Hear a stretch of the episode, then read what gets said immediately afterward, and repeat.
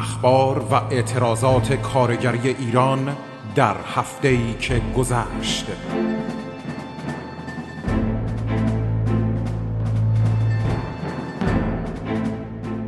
برنامه‌ای از رادیو فرهنگ.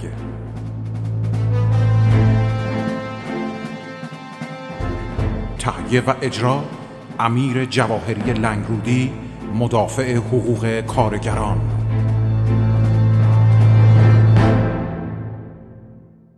با درود به شما عزیزان شنونده رادیوی فرهنگ، امیر جواهری هستم و برنامه کارگری این هفته رو با شلاق کشوندن دیگر باره کارگر اخراجی داوود رفیعی و نگاه اسماعیل بخشی و فعالان سندیکای شرکت واحد اتوبوسرانی تهران و حومه و یادداشت محمود صالحی، فعال شناخته شده کارگری در باب شلاق کشی، یاد مسعود کلانتری گرامی باد و بیانیه جمعی از زندانیان سیاسی زندان ایوین در باره ویروس کرونا که ویروس کرونا در زندان سونامی مرگ پدید خواهد آورد، خبری در باب بازگردوندن نسیم ستودی به زندان قرچک در شرایطی که ما به روز جهانی 10 دسامبر میرسیم.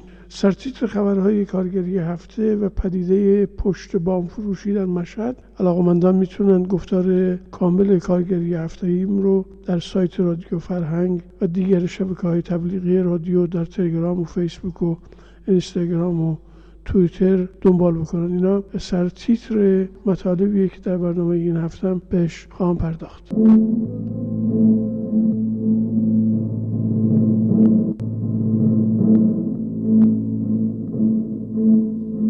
شلاق این احکام قرون وسطایی، بربریت و عصر شترچرانی، توهین به شأن و منزلت همه مردم و خاصه کارگران کشور ماست. داوود رفیعی، کارگر اخراجی پارس خودرو، بعد از تحت فشار قرار گرفتن وثیقه گزارش توسط دستگاه قضایی هنگام مراجعه به دادسرای مقدس برای پیگیری مسئله بدون حکم قطعی و اطلاع قبلی توسط ماموران اجرای احکام 74 ضربه شلاق بر تنش فرود آوردند و امروز عکس او در سطح شبکه‌های مجازی باعث گفت که او رو به وسیع‌ترین شکل ممکن به درون خانه‌های مردم برد. داوود رفیعی در سال 91 اخراج شده بود و اتهام توهین به وزیر کار محکوم به شلاق شد. هرچند که وزیر کار طی نامه‌ای به دستگاه قضایی در واقع از شکایت خودش صرف نظر کرد. اسماعیل بخشی، کارگر خوش‌آوازه و شناخته شده اخراجی هفت تپه، میگه که این تن شلاق خورده تمام کارگران ایرانه. در توییترش می‌نویسه که این تن شلاق خورده که می‌بینید فقط تن داوود رفیعی نیست، این تن شلاق خورده تمام کارگران ایرانه. بله، کارگر با رنج و مشقت تولید می‌کنه، زالو سودش رو می‌بره، زالو اختلاس می‌کنه، کارگر شلاقش رو میخوره. طعم شیرین عدالت شلاق بر تن کارگرانه. در جای دیگری ایزن مینویسی که وقتی نیروهای اطلاعاتی باهوش که از گوش ما به ما نزدیکترن با هیجان افتخار در شوهای خبری من کارگر معترض به عنوان جاسوس ترامپ و نتانیاهو به مردم معرفی میکنن، باید هم شاهد خوردن چنین رکب‌هایی باشن. اینم البته در رابطه با اون ماجرای ترور اون دانشمند هوشمند میگه.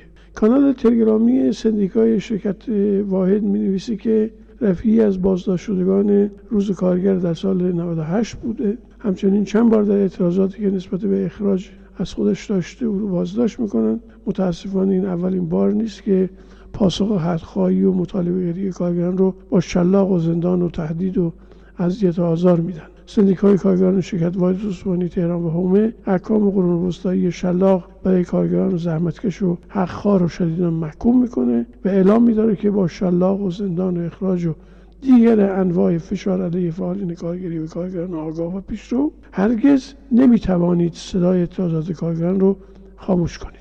در همین رابطه محمود صالحی در پست فیسبوکی خودش می‌نویسه که داوود جان صبر داشته باش.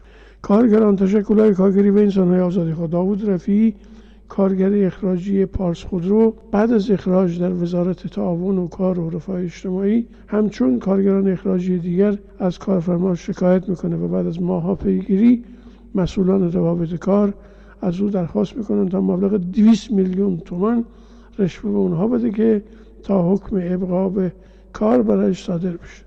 کارگر اخراجی در اعتراض به این درخواست غیر انسانی در مقابل وزارت تعاون کار و امور اجتماعی با در دست داشتن چندین پلاکارد تحصن میکنه. داوود توسط نیروهای انتظامی دستگیر میشه و پرونده‌ای در این رابطه برای او تشکیل و به مراجع قضایی ارجاع میدن.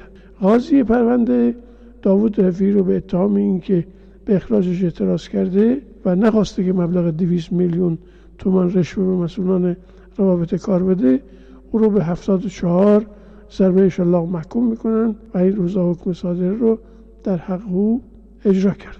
محمود ادامه میده که داوود جان، در حقیقت اجرای این احکام قانون وسطایی تنها در حق تو نبود، بلکه اجرای این احکام ضد بشری علیه تمام کارگران ایران و جهان بود. داوود جان، ما کارگران ایران ضمن محکوم کردن این احکام ضد انسانی هیچ وقت از بی احترامی به خود و طبقه کارگر رو فراموش نخواهیم کرد و اون رو در حافظه خود ثبت میکنیم. اما نکته‌ای که توجه ما رو به خود جلب کرده این میباشه که رئیس قوه قضاییه فعلی یکی از شعارهایش مقابله با رشوه‌خواران در ادارات دولتی و غیر دولتیه، ولی در زمان تصدی او بر بدن کارگر معترضی که آماده نبوده تا به درخواست کنندگان رشوه بده شلاق میزنند.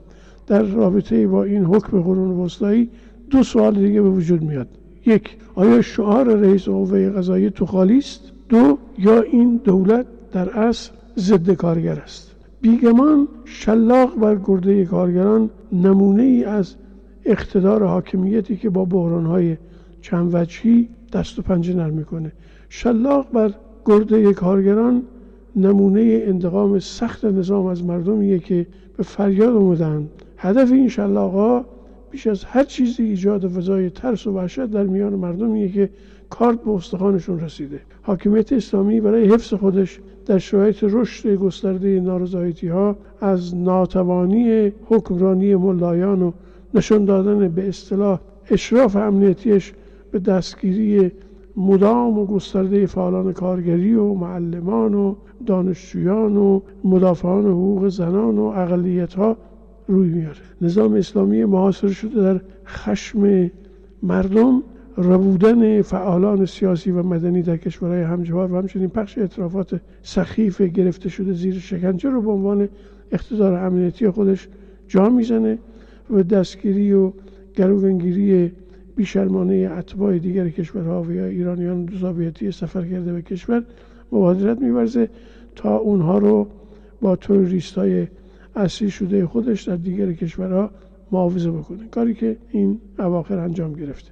به این روند شرم‌آور رو اقدامات موفق دیپلماتیک خودش جا میزنه. یادمون نمیره که ویرانی اقتصادی کشور در کنار انزوای بین‌المللیش رقم خورده و تاوانش رو مردمی میدن که بیش از 60%شون زیر خط فقر زندگی میکنن و 30 میلیون نفرشون هم به کمک‌های 100,000 تومانی دولت، یعنی چند دلار در ماه محتاج. وقتی این مردم کارت به استخوان رسیده و تغییر شده در همه زمینه‌ها سر به شورش برمی‌دارن، جوانانشون به گلوله بسته میشن، فعالان صنفی و مدنی و سیاسیشون دستگیر میشن و به زندان میافتن و پرونده‌های عنصرانی برشون تشکیل میدن، کارگرانشون رو زیر شلاق قرار میدن و دو تابعیتی‌هاشون رو هم به گروگان میگیرن. اینه اونچه که این نظام رو امروز در کف جامعه در برابر چشمان مردم ما تعریف میکنه.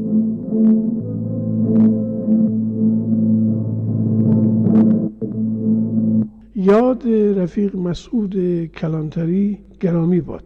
هیئت گرداننده سایت بیژن جزنی خبر داده که رفیق مسعود کلانتری، سرباز فروتن جنبش فدایی، درگذشت. با اندوه بسیار خبر درگذشت مسعود کلانتری، برادر سعید و منوچهر و دایی بیژن جزنی رو دریافت کرد. او در 15 نوامبر 2020 به دنبال ابتلا به بیماری کرونا و 20 روزی بستری شدن در آمریکا درمی‌گذره. شکست ترامپ و پیروزی دوستان مورالس در بولیوی آخرین خبرهایی بودند که به او در بیمارستان رسیده و مایه خرسندی او شده بودند، چرا که مسعود کلانتری تا آخرین نفس خود رو شریک سرنوشت جنبش‌های دموکراتیک رهایی بخش و کارگری می‌دونست. او ضمن کار در شهرهای مختلف به خوبی نقش خودش رو به مسابقه پیام رسان و رابطه بین رفقای مختلف گروه اون روزگاران بیژن جزنی و همراهانش انجام می‌داد. پس از دستگیری بیژن جزنی، مسعود جایی رو در شرکت سینمایی فیلمساز می‌گیره و به کارش ادامه میده. برای رسوندن مطالبی که از زندان بیرون می‌آمدن به رفیق حمید اشرف، تا هنگام مخفی شدن او تلاشی خستگی ناپذیر رو انجام میده و در همون حال در ارتباط منظم با رفیق منوچهر کلانتری بوده که از طرف گروه خارج فرستاده شده بود تا روابط خارج از کشور رو ایجاد کمیته پشتیبانی از مرضیه مصلاونه رو سازمان بده. هوشیاری مسعود کلانتری باعث میشه که هیچ ضربه‌ای به رفقایی که با اونها در تماس بوده وارد نشه. مسعود پس از انقلاب ضمن مخالفت شدید با گرایش راست اکثریت و به ویژه جناح فراخ و نگهدار و دوستانش وارد فعالیت تشکیلاتی با هیچ سازمانی نشده و ترجیح داده که در کنار جنبش به فعالیت سیاسی اجتماعی خودش ادامه بده. مسعود کلانتری از جمله هزاران هزار فعال فروتن جنبش فدایی و جنبش عمومی ضد استبدادی و ضد سرمایه‌داری ایران بوده و در گذشت او طبقه کارگر و جنبش ضد استبدادی مردم ایران یک یار وفادار و قدیمی خودش از دست میده. ما به سهم خودمون در گذشت رفیق مسعود رو به خانواده و دوستان و رفقاش دستت میگیم، یادش گرامی و جایش همیشه سرخ. هیئت گرداننده سایت بیژن جزنی.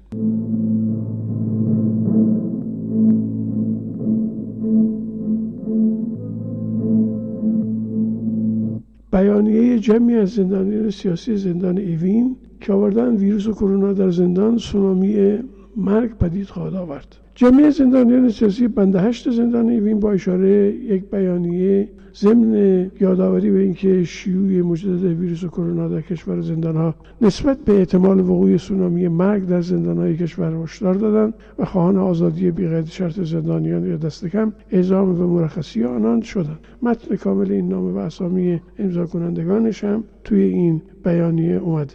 خیلی سریع و بی‌واسطه نوشتن، چون که پیش بینی میشد ویروس کرونا در پاییز سال جاری اوجی تازه و بلندتر گرفته و هر روز شماری بیشتر از انسانها رو به کام مرگ میفرسته. در هفته‌های آتی این بازه زمانی مرگ به کمتر از یک دقیقه کاهش یافت. اگر عدالتی در کار می بود، همکنون عاملان این مرگ عمومی به جای تکیه داشتن بر مسند ریاست و مسئولیت، بایستی بر صندلی محاکمه می‌نشستند و پاسخگوی وضعیت دهشتناکی می‌شدند که ساختند. اینک خطر به همه شهرهای ایران گسترش یافته و جان میلیون‌ها تن را به طور جدی تهدید میکنه. زندان و زندانیان به عنوان بخشی از جامعه از این همه مستثنا نیستند، بسا که در وضعیتی تهدیدآمیزتر و در سایه خطری جدیتر به سر میبرند. با نگاهی به شرایط زندانها و چگونگی زیست زندانیان در ایران به روشنی میشه به میزان مرگ‌آوری ویروس کرونا در چنین مکانی پی برد. نوشتن که ما زندانیان سیاسی امضا کننده این بیانیه برای جلوگیری از فاجعه مرگ ناشی از کرونا در زندان خواهان آزادی بی‌قید شرط پرانتز باز میکنن توبه‌نامه و تعهدنامه زندانیان و دست کم به مرخصی فرستادن اونها هستیم و تا رسیدن به این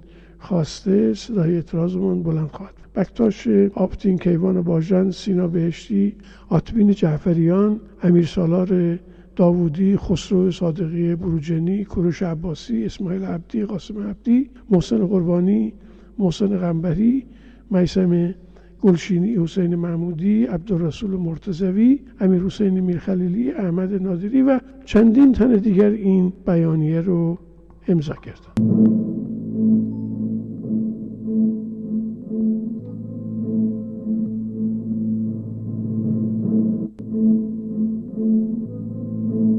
اما سرتیتر خبرهایی که بایستی بهش بپردازم، خبرها فوق‌العاده زیاده. من سعی کردم که گلچینی از اونها رو برای برنامه امروز برگزینم. طی روزهای گذشته در خبرها آمده بود که سخنگوی دادگاه بلژیک اعلام داشته که دادستانی عمومی بلژیک خواهان احکام زیر برای متهمان بمبگذاری و تروریسم که اونها می‌خواستن در کشور فرانسه در مراسم مجاهدین از قوه در بیاورند شد. 20 سال حبس برای اسدالله اسدی، دیپلمات رژیم ایران، منظور کردند که به خاطر این تروریسم محاکمه می‌شده. همینطور برای یک زوج حمل کننده مواد منفجره به فرانسه هر کدام از آنها 18 سال زندان و برای متهم ردیف چهارم هم 15 سال زندان بریدند. برای 3 متهم دادستان خواهان این شده که واقع تابعیت بلژیکی اونها هم از اونها گرفته بشه، سلب بشه، سلب تابعیت بشه. رضای خندان از خبر بازگرداندن همسرش نسیم ستودی به زندان قرچک خبر میده. از او پیامی رو در واقع توی فیسبوک خودش انتشار میده که آوردن دوستان و فعالان حقوق بشر. پیام نسرین در پی اظهارش برای بازگشت به زندان قرچک. به من گفتن تا به زندان برگردم و من امروز به زندان برمیگردم. جایی که صدها همبدی را گذاشته بودم و آمده بودم. جایی که دلم جا مونده بود. همیشه اینطوره. دوست ندارم در چنین شرایطی بگویم که در این سه هفته چگونه به دلیل بیماری کرونا نتوانستم فرزندانم را در آغوش بگیرم.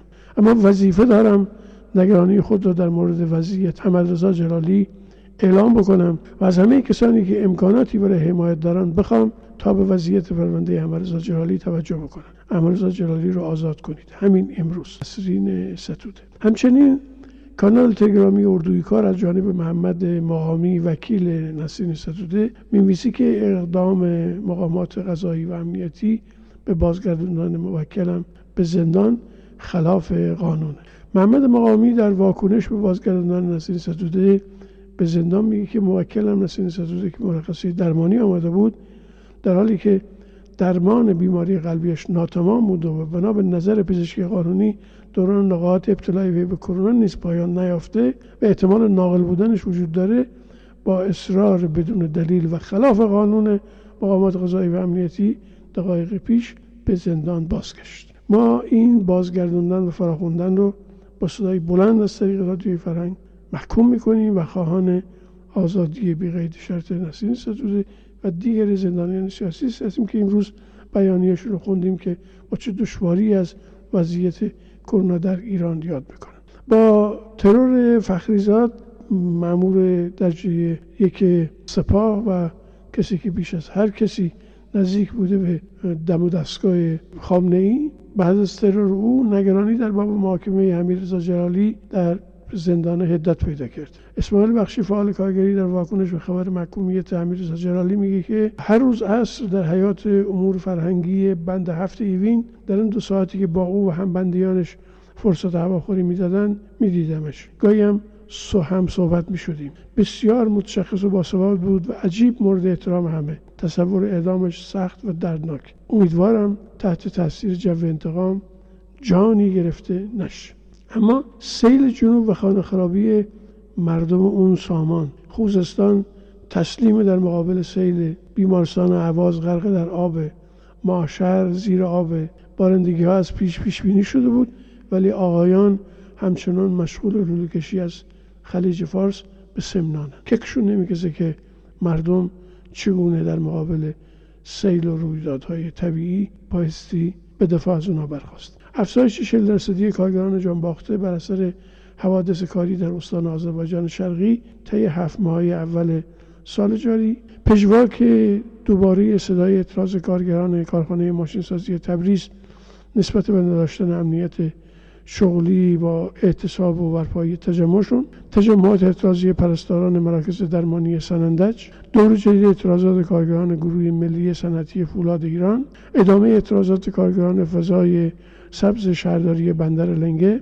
و اعتصاب موتورسواران صورتی استیفود برای افزایش کرایه پایشون که چندین روز ادامه داره و 14 ماه مطالبات مزدی کارگران سد شهر بیجار در گیلان پرداخت نشده و آغاز دومین هفته اعتراضات مجتمع تجاری اروند کانال نسبت به عدم پرداخت 3 ماه حقوق و حق بیمه و بیخیالی مدیریت شرکت توسعه تعاون منطقه آزاد اروند. کانال تلگرامی رویداد 24 خبر میده که از شگردهای جدید کارگزاران سرمایه در ایران، شهرداری اهواز قانون کار رو دور میزنه و کارگران 5 ماه حقوق نگرفتن. سازمان خدمات موتوری شهرداری اهواز در اقدامی عجیب برای اینکه حقوق کارگران ذیل قانون کار قرار نگیره، قرارداد اونها رو به قرارداد پیمانکاری تبدیل کرده و در این صورت اونها به جای 2,900,000 تومان به راحتی به کارگران 1,500,000 تومان میپردازن. این هم شگردهای جدید این جانوران مقابل تاریخ در هیکل پیمانکاران خودشون رو به نمایش میذارن. اعتراض کانون نویسندگان ایران به بازداشت امین مرادی و کانون نویسندگان ایران خبر داده که دادگاه آرش گنجی تجدید شده، ظاهراً قاضی که می‌خواسته بیاد زیر وعده زده و نیومده به دلیل همین شرایط کرونایی. انگار که کرونا فقط برای خودشونه، ولی زندانی میبایستی در شرایط بس دشوار همچنان دست و پا بزنه. اما آخرین خبر از کانال سندیکای تلگرامی سندیکای کارگران شرکت واحد اتوبوسرانی تهران و حومه است که نوشتن عدم تحویل لباس و فرم و کاپشن رانندگان شرکت واحد در 2 سال گذشته از سوی مدیریت. لباس و فرم از خواسته‌های رانندگان شرکت واحد در موج اعتراضات و اعتراضاتشون در سال 89 بوده و پس از اون هر ساله 2 دست شلوار و پیراهن و فرم و 1 کمربند و 1 جفت کفش و 1 جفت جوراب به رانندگان داده می شد. 2 سالهای اخیر بارها شارژ کارت اعتباری کارگران و شریکه که معوق شده و اونجا که رانندگان و کارگران در برپایی اعتراض قدری تعلل کردن اون مزایا هم پرداخت نشده و البته برنامه مدیریتی که پرداخت‌های مختلف به کارگران را از اساس قطع بکنه و اگر تا امروز محقق نشده به دلیل اعتراضات رانندگان در مقاطع زمانی مختلف بوده. تأخیری در پرداخت باداشت عدم تصادف، عدم پرداخت بن دانشجویی، دانش آموزی، معوق شدن لباس فرم رانندگان و لباس کارگران تعمیرگاه‌ها و توقفگاه‌ها، تأخیر چندین ماه در پرداخت 4% حق بیمه کارگران در زمان بازنشستگی، تأخیر در پرداخت حق سنوات بازنشستگان تا 1 سال و پرداخت اقساطیشون تو ماه گذشته و تأخیری در پرداخت حقوق و عیدی، همه در راستای برنامه مدیریت برای محدود کردن مزایای مستمر و حقوق کارگران. از این رو سندیکا رانندگان کارگران را به مقابله با برنامه مدیریت برای حذف مزایا و محدود کردن حقوق دعوت میکنه و تاکید می‌ورزه که کارگران نبایستی به حرف‌های تفرقه انگیز مدیریت توجه بکنند.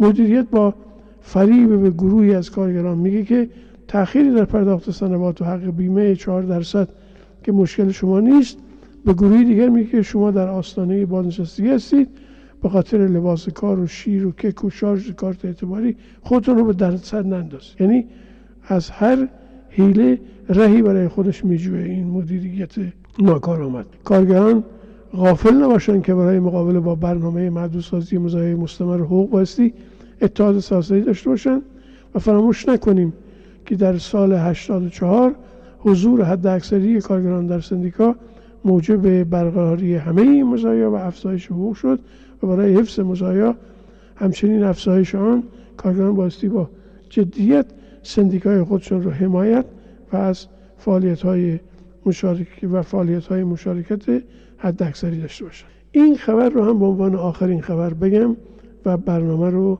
به پایان ببرم. اما در رابطه با رواج پدیده بامفروشی در مشهد، رئیس انجمن انبوه‌سازان استان خراسان رضوی گفته که مشهد یکی از کلان شهرهاییه که درگیر رواج پدیده بامفروشی شده و اخیراً به دلیل افزایش چشمگیر قیمت مسکن این پدیده گسترش پیدا کرد. روز شنبه 8 آذر به خبرنگار در ارتباط با همین ماجرا گفته شده که متاسفانه به دلیل وضعیت اقتصادی مردم و افزایش قیمت مسکن و به تبع آن رانده شدن مردم به سمت حاشیه شهرها چندیه که با مسئله بامفروشی مواجهیم. گفته که این اتفاق در ساختمان‌های قولنامه‌ای یا وکالتی فاقد سند رخ میده.